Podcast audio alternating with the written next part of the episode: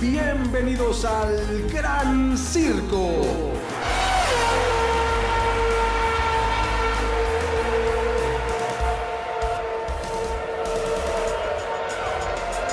¿Cómo están? Bienvenidas, bienvenidos al Gran Circo, este espacio dedicado completamente a la Fórmula 1.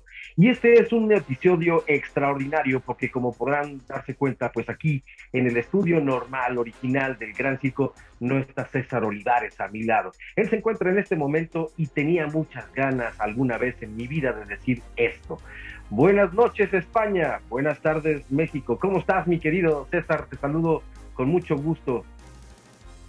Muy bien, Oscar, los saludo a todos ustedes este, con muchísimo gusto. Sí, efectivamente ando acá en España, y, pero eso no, no, no justifica que me pierda la Fórmula 1. Entonces, atento a todo lo que pasa en, la máxima categoría y sobre todo, pues digo, ya que ando acá también viendo qué pasa de cerca con los pilotos españoles y pues hay mucho de qué hablar particularmente esta carrera porque pasó de todo. Pero eh, eh, un breve resumen para que no haya visto, eh, Charles Leclerc por, eh, fin eh, consigue una victoria más con Ferrari. Este, Max Verstappen no puede hacer mucho, se lleva el segundo lugar y tercer podio de Hamilton, tercer podio de esta temporada Hamilton. Entonces, no, perdón, tercer podio al hilo de, de esta temporada de Hamilton, el cuarto en la temporada. Entonces, muy, muy bien el piloto inglés.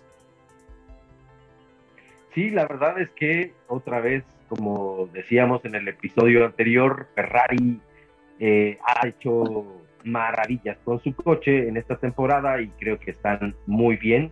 Lo demostraron, sin embargo, algunos problemas de fiabilidad. Carlos Sainz termina fuera de la carrera, incluso con el coche incendiándose, él todavía por dentro no lo podía parar. En fin, hay un accidente de lo más extraño, o un incidente más bien de lo más extraño, y es muy lamentable porque Carlos Sainz Jr. había hecho una gran carrera, pero dices y dices muy bien, eh, Mercedes-Benz, la escudería alemana, pues ahí presente, no han dejado de estarlo. Y hay un Lewis Hamilton que viene empujando desde, sí, dices bien también, desde hace ya algunas carreras.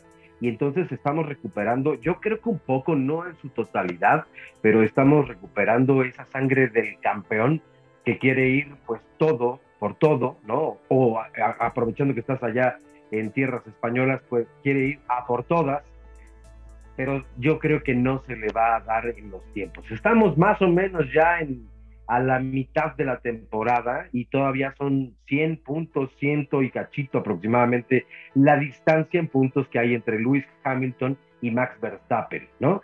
Entonces lo veo difícil, sin embargo todo puede ocurrir, así que esto como, como decían los grandes en el béisbol, esto no se acaba hasta que se acaba. Y sí, una carrera de la cual hay mucho que platicar, incluso no solamente en la, bueno, la carrera, a ver, para los que entienden la Fórmula 1 desde hace muchos años, empieza desde los viernes.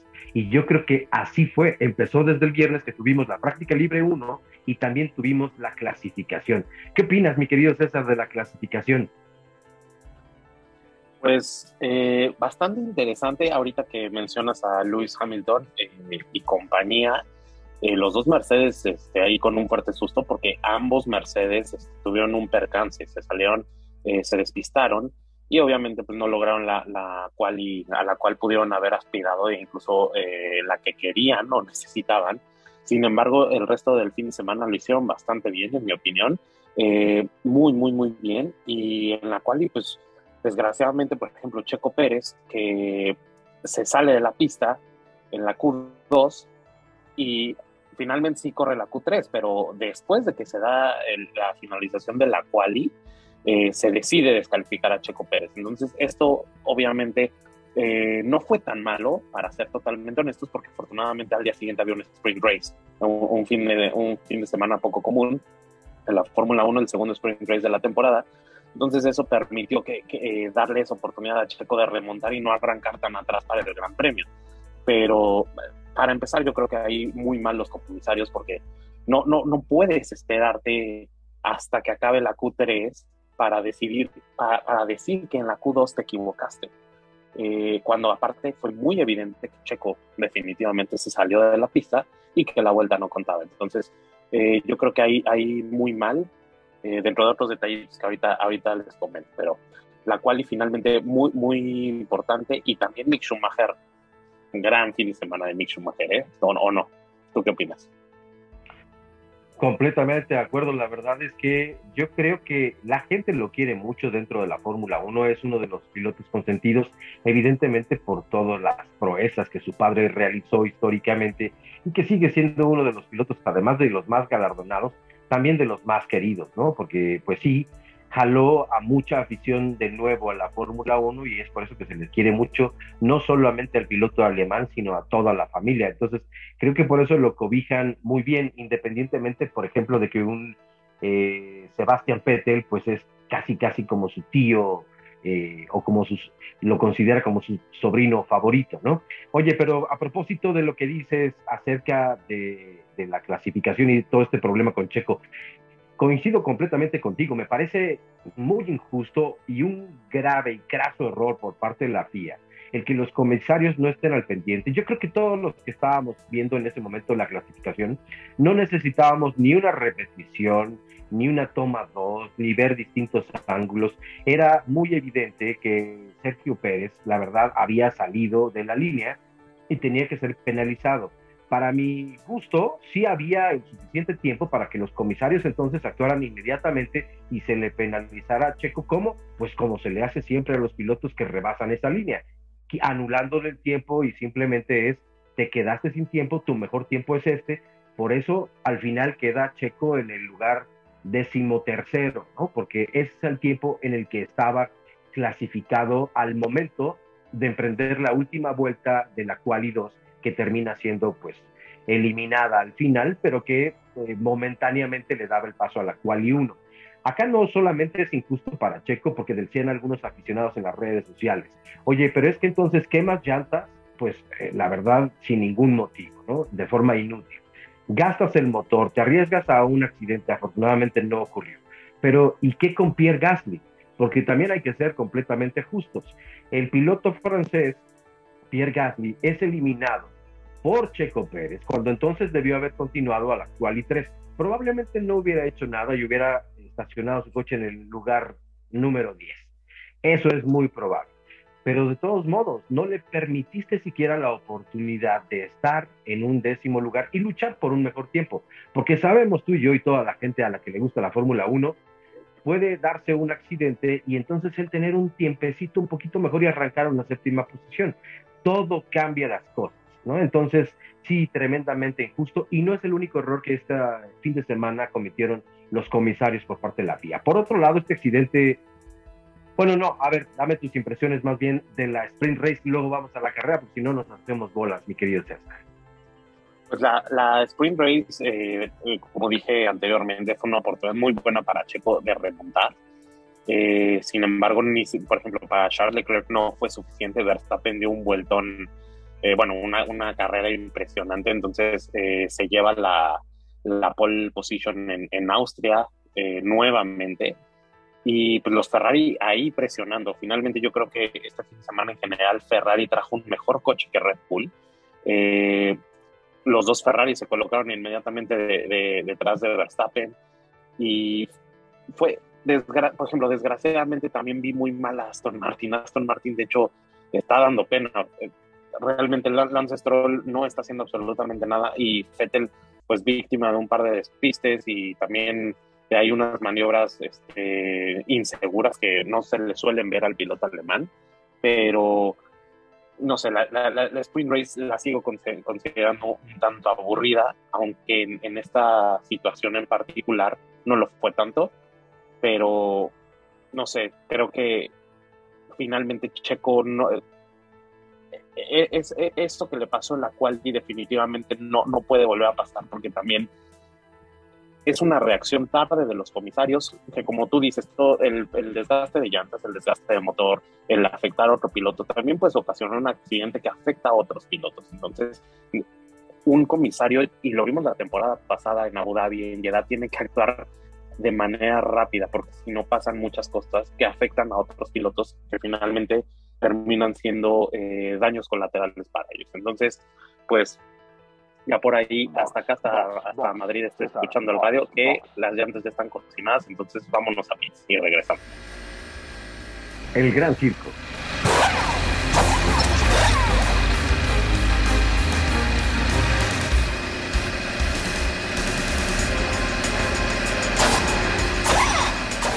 Pues ya estamos de regreso con llantas frescas para seguir este análisis del Gran Premio de Austria, eh, donde también Alonso nuevamente se ve afectado por su equipo.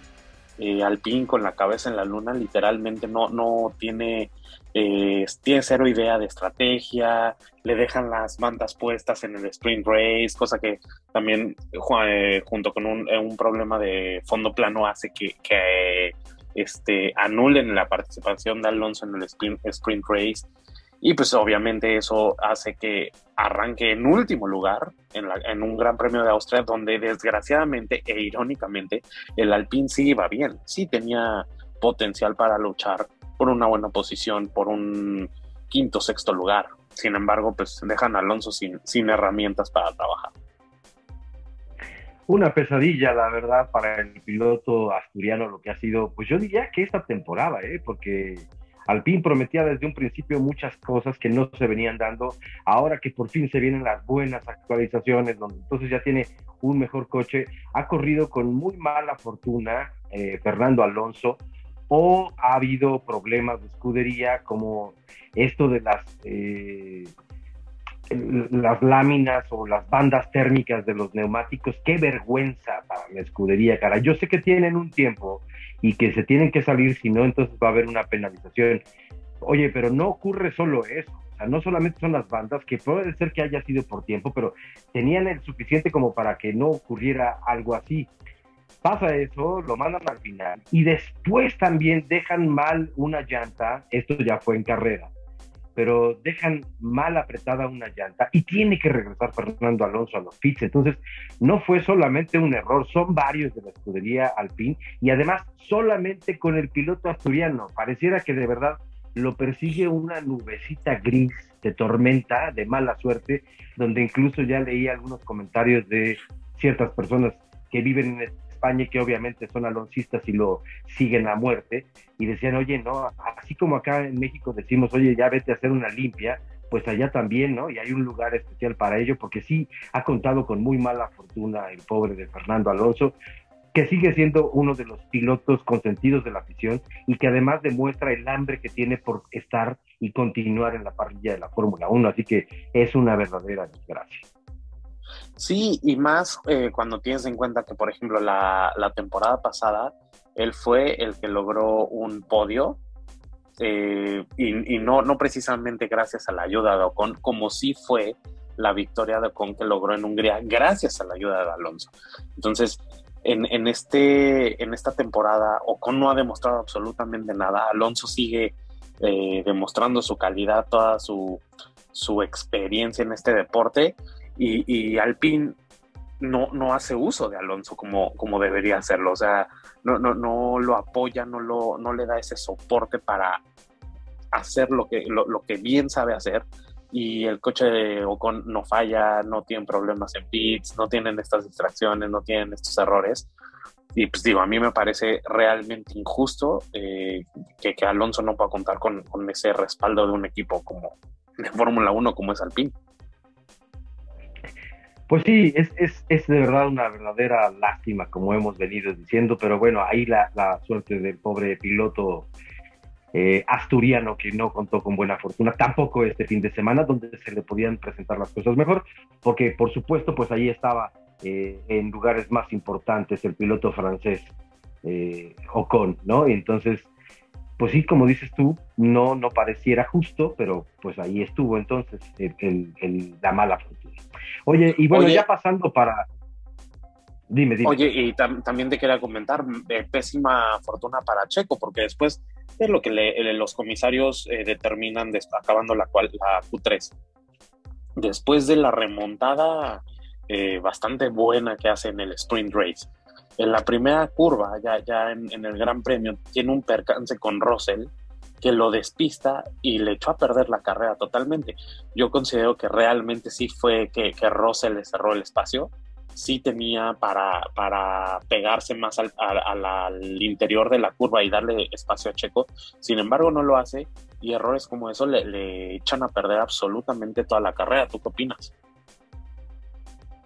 Sí, justamente a ello iba, te iba a decir, vamos a hacer el cambio de tercio, vámonos ahora a lo que ocurrió durante la carrera y obviamente, pues sí, si hablamos del inicio de la carrera, un arranque bravo, pero yo creo que eh, organizado más o menos, se da, sí, no, no es en la primer curva, pero porque Checo le va dejando los espacios, él creo que hace muy buena arrancada, lo mismo que Max Verstappen, que arranca tremendamente bien, también lo hacen bien los de Ferrari, y Checo lo hace bastante bien, dándole alcance rápidamente a un George Russell que no iba a vender barata su, su derrota. Entonces empieza a presentarle el coche Checo y yo creo que le deja el espacio suficiente en esa curva 4, que de hecho ya había ocurrido en un año anterior, también un incidente de carrera donde termina con Leclerc.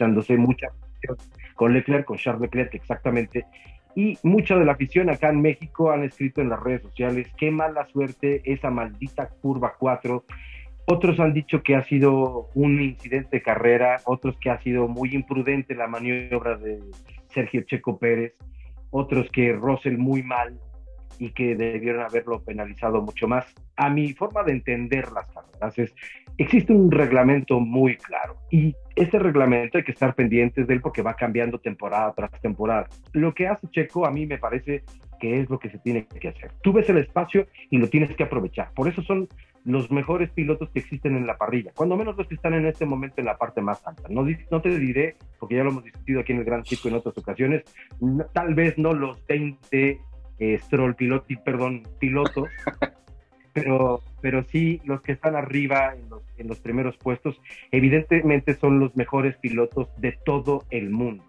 Así que tienen que hacer ese tipo de maniobras. Si hubiera salido perfecta la maniobra, entonces estaríamos diciendo, wow, Checo, qué arrojado, qué, qué bien hecho, está muy tirado para adelante, hace muy bien las cosas. Porque si no lo hubiera hecho, entonces hubieran dicho, pecho frío, por eso es el piloto número dos, porque no arriesga, Max lo deja siempre todo en la pista. En fin, son formas de entender la Fórmula 1 y respetamos, como siempre decimos aquí en el Gran Circo, las opiniones y por eso bienvenidos los comentarios. Pero yo lo que creo es que hizo bien Checo Pérez en arriesgarse arrebatarle en esa curva, no importa que haya sido la 4, es decir, la suerte te la vas creando tú, si crees que te va a pasar otra vez, pues te va a pasar seguro. Si te alientas con confianza no quiere decir que a fuerza lo vas a librar bien, pero no vayas con esa mala vibra a las cosas porque pues te vas a predisponer. Entonces, creo que lo hace bien Checo.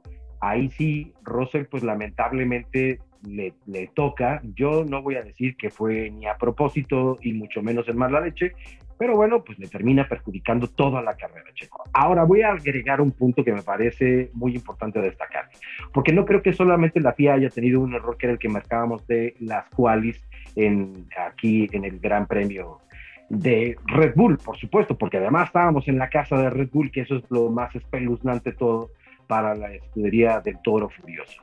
Y el otro error de los comisarios, a mí me parece, es hoy en la carrera, o en esta carrera más bien, se empezaron a dar una serie de penalizaciones por haber salido de la línea blanca y rebasar los límites de pista.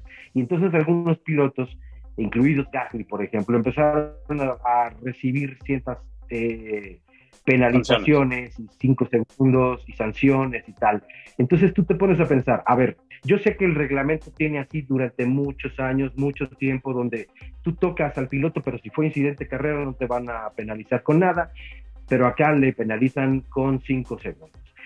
Es lo mismo, y esta pregunta te la hago a ti y se lo, haga, se la hago a todas y a todos los seguidores del Gran Circo. Es lo mismo despistar a un piloto y provocarle un daño tan grave como para que la carrera se vea echada a perder por completo, que rebasar los límites de la pista y que te vayan bajando los segundos por penalizaciones, porque entonces me parece que son dos formas muy distintas de calificar eh, sucesos que son altamente distintos o, totalmente distintos el uno al otro, donde estás perjudicando, pues la carrera de uno que además está dentro de los punteros, ¿no? ¿Tú qué opinas? Box, box.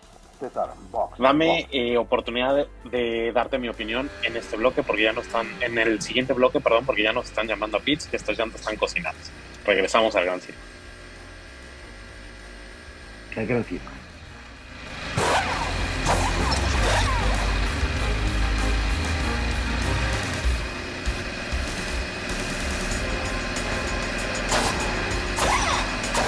Ya estamos de regreso en este último bloque de el episodio que va del análisis del Gran Premio de Austria. Y bueno, eh, retomemos este bloque eh, contestando tu pregunta, Oscar. Yo creo que definitivamente no puedes tomar el mismo criterio para eh, sancionar o juzgar dos, dos situaciones totalmente distintas. ¿Por qué? Porque si un piloto sin ningún otro piloto alrededor se sale de la pista, se le anula la, la vuelta, y si ya caen varias este, advertencias de que está, se está saliendo de los límites de la pista, es correcto que caiga una sanción. Normalmente son por ahí de 5 segundos. Pero ya el hecho de que por una maniobra arriesgada eh, despistes a un piloto que claramente no, no lo vas a hacer de, de, manera intencional, pero sí puede ser, ser un daño colateral de una maniobra eh, de un duelo por una posición, no lo puedes eh, penalizar eh, con cinco segundos. En mi, en, mi, en mi opinión, yo creo que sí debería ser un poco más dura la sanción, porque finalmente, aunque no sea a propósito, estás poniendo en riesgo la vida de un piloto, estás poniendo en riesgo la carrera de uno o más pilotos cuando a lo mejor sí tienen aspiración a conseguir una muy buena posición, a conseguir un podio y sobre todo si estás eh, afectando a un piloto que puede aspirar a, un campeonato del mundo. Entonces, creo que sí la sanción debe ser más dura. En este caso, Russell, yo creo que sí debió haber eh, tenido una sanción de por lo menos unos 10 segundos o por lo menos un, eh, stop and go en, el pit lane. Y, por ejemplo, la, la, sanción de Checo que le anulan la vuelta, etcétera, esa yo la veo correcta porque finalmente eh, se salió de los bordes de pista. Y también cuando los van eh, advirtiendo de que, hey, estás pasando, te estás pasando de los límites de la pista una, dos, tres veces, y cae una sanción de cinco segundos, lo veo muy razonable. Pero si por tu culpa un piloto se despista, y sobre todo un piloto que, aspira a algo importante, sí, definitivamente la sanción tiene que ser menor, eh, mayor, perdón. Sí, yo coincido con, lo mismo exactamente. Y ahora, no es porque le haya sucedido a Checo Pérez. ¿eh? Me parece que esto tiene que ser igual de parejo para todo mundo. Si tú tienes un, una opción franca para pelear por el campeonato de pilotos, la verdad es que sí, no, no me parece nada justo el que te despisten y se arruina tu carrera por la imprudencia probablemente de un piloto. Y digo imprudencia porque sigo pensando que George Russell no lo hizo con ninguna mala de intención, desde luego, ¿no? Entonces. No, pero. Eh, eh, perdón. Eh, creo que sí, luego hay imprudencias como las de Stroll, como en su momento Mazepin, incluso la Tiffy. Ahí, ahí vimos la, la. Tenemos la prueba la, la temporada pasada. donde en Abu Dhabi, por una imprudencia, por un mal manejo, por un mal ataque a una curva, se despista, se estrella y lleva el campeonato al límite a la definición a una vuelta entre Hamilton y, Verstappen. Entonces, finalmente creo que sí, esas imprudencias afectan y Hamilton podrá decir, bueno, es que me afectó y por eso es que no soy campeón del mundo una vez más y a lo mejor Verstappen podrá decir, es que sí, también me ayudó y por eso soy campeón, campeón del mundo.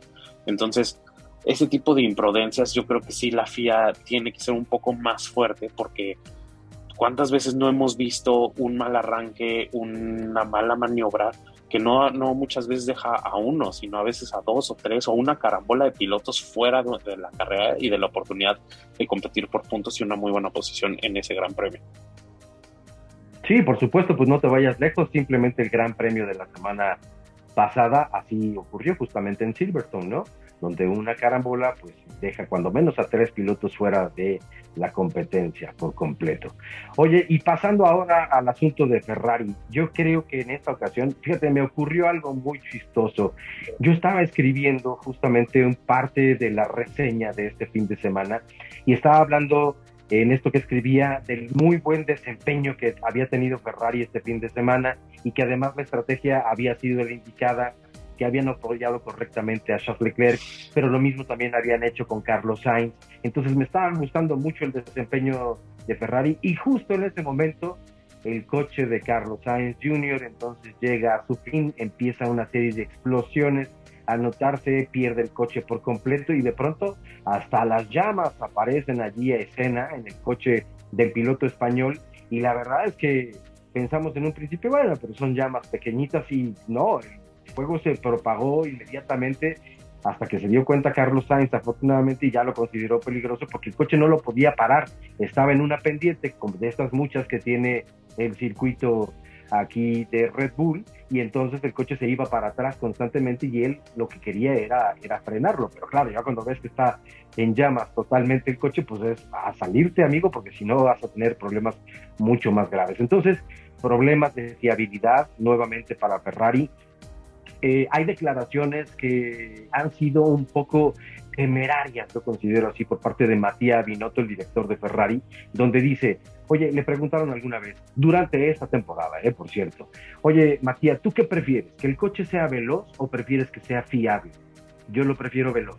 Así fueron las declaraciones de Matías Binotto. Y entonces ahí están entonces pues las consecuencias. ¿Lo prefieres veloz? Ahí lo tienes veloz en esta pista que a la Ferrari ahora se le dio mucho mejor que a los de Red Bull. Max Verstappen no pudo hacer absolutamente nada con todo y el carácter y el punto honor que tiene el piloto neerlandés y además acompañado y cobijado por toda esta Orange Army que un fantástico apoyo bueno, no diría lo mismo Lewis Hamilton, que por cierto ahí tenemos un pollito que comernos de ciertas declaraciones que hace el piloto inglés con respecto a la afición neerlandesa que apoya a Max Verstappen, vitoreando entonces que se hubieran estrellado tanto el coche de Lewis Hamilton como el de Charles, eh, perdón, como el de George eh, Russell, pero principalmente el de Lewis Hamilton, porque sabemos que ahí hay un, problema bastante, bastante cercano, pero si quieres eso lo dejamos para el próximo episodio. Entonces decía yo de las Ferrari haciéndolo muy bien y de pronto pues termina desafortunadamente la carrera para el piloto madrileño, pero no así para Leclerc, que en las últimas vueltas, ojo, ya empieza a presentar ciertos problemas y le preocupaba mucho. Pero ¿qué opinas tú entonces de todo esto? Pues sí, Ferrari una tras otra. Si no es estrategia, es fiabilidad. Si no es fiabilidad, es estrategia. Eh, Sainz, eh, pues que con, recordemos que los Fórmula 1 no, no, tienen freno de mano, entonces él al intentando, al intentar querer salir, pues tenía que soltar el freno, obviamente, y ahí es donde la urgencia de salir por, por las llamas que ya tenía en, el, en, el, en la cabina. Y pues ahí los ayudantes, los este, comisarios de carrera que están ahí, ahí cerca para ayudarlo, pues bastante torpes al, al intentar ayudarlo. Eso es lamentable, eso obviamente la FIA tiene que poner mucha atención en ellos, pero volviendo a Ferrari, yo siento que eh, sí, como tú dices, Leclerc ya, ya presenta al, al, final problemas con el acelerador, más o menos se le queda un 10% presionado, entonces esto se dificulta al, al bajar las velocidades porque el coche detecta que sigues acelerando, entonces no te deja bajar velocidades. Entonces hay una situación complicada que Ferrari no puede ser que cometa esos errores. Entonces, como tú dices, eh, y como, como tú dices que dijo Matías Binotto, ahí tiene su coche veloz, pero cero fiable, y eso finalmente no ayuda a ganar campeonatos. Ahora, lo, que yo también considero, eh, pues sí, un poquito lamentable ya es falta el Gran Premio de Francia y el Gran Premio de Hungría para hacer el parón de verano. Entonces, digamos que a pilotos como Choco Pérez, como Carlos Sainz, ya se les agotó ese margen para poder luchar contra sus coequiperos. Es decir, que Red Bull y tanto Red Bull como Ferrari se van a inclinar por eh, Max Verstappen y Charles Leclerc, lo cual pues ahorita va a forzar mucho más a pilotos como Checo, como Carlos Sainz, a obedecer las órdenes de equipo y a estar ahí para proteger a los pilotos número uno. Eh, y pues digo, es, triste porque a nosotros como mexicanos nos encantaría ver a Checo eh, todavía aspirando a, un campeonato del mundo. Sin embargo, yo sinceramente creo que esta temporada va a ser bastante complicado y sobre todo porque Max lo viene haciendo muy bien y seguramente lo seguirá haciendo muy bien. Es, es un piloto de pocos errores, de mucha, eh, mucho rendimiento, mucha agresividad, ahorita mucha inteligencia. Entonces es un piloto bastante complicado de, de, superar. Y pues la verdad, si no lo hicieron ya en esta primera mitad de la temporada, muy probablemente las mismas escuderías se los impidan eh, el resto de la temporada. Claro, eso, esto, eso puede ser, desde luego no hay nada seguro, pero es una gran probabilidad, porque se tienen que decantar por algunos de los dos pilotos, porque si no les pueden costar puntos para el campeonato de constructores, que obviamente las dos escuderías lo están buscando, independientemente de las buenas o malas estrategias que haya tenido cada una de ellos. Oye, carrerón para la escudería de Haas, por cierto, hay que quitarse el sombrero ante un Mick Schumacher que lo viene haciendo cada vez mejor y creo que fue bastante adecuado lo que ha hecho. Consigue, por cierto, su mejor actuación histórica eh, de la vida para el piloto alemán, hijo de la leyenda, y pues entonces muy bien por ellos, desde luego, felicitaciones, lo han hecho cada vez mejor. Y también, por cierto, eh, hay otro, otro asunto que, tenía yo en la cabeza pendiente, pero ya se nos está acabando el tiempo aquí del Gran Circo. Pero bueno, tenemos episodio la próxima semana donde no habrá carrera y podemos abundar un poco en todo lo que pasó, porque sí son muchos temas los que eh, de qué hablar los que se dieron en este Gran Premio de Austria. Es correcto, entonces eh, no olviden seguirnos, suscribirse, darle a la campanita. Recuerden que todos los martes a las 6 de la tarde vamos a estar con episodio nuevo del Gran Circo en nuestro canal de YouTube. Eh, no olviden seguirnos en nuestras redes sociales, nos encuentran como arroba el gran circo podcast en Facebook, Twitter, Instagram y TikTok. Y también nos pueden escuchar en dónde? Nos pueden escuchar en Apple Podcast, en Google Podcast, en eh, Apple, Spotify Podcast y también Google Podcast, Spotify y también en Amazon Music.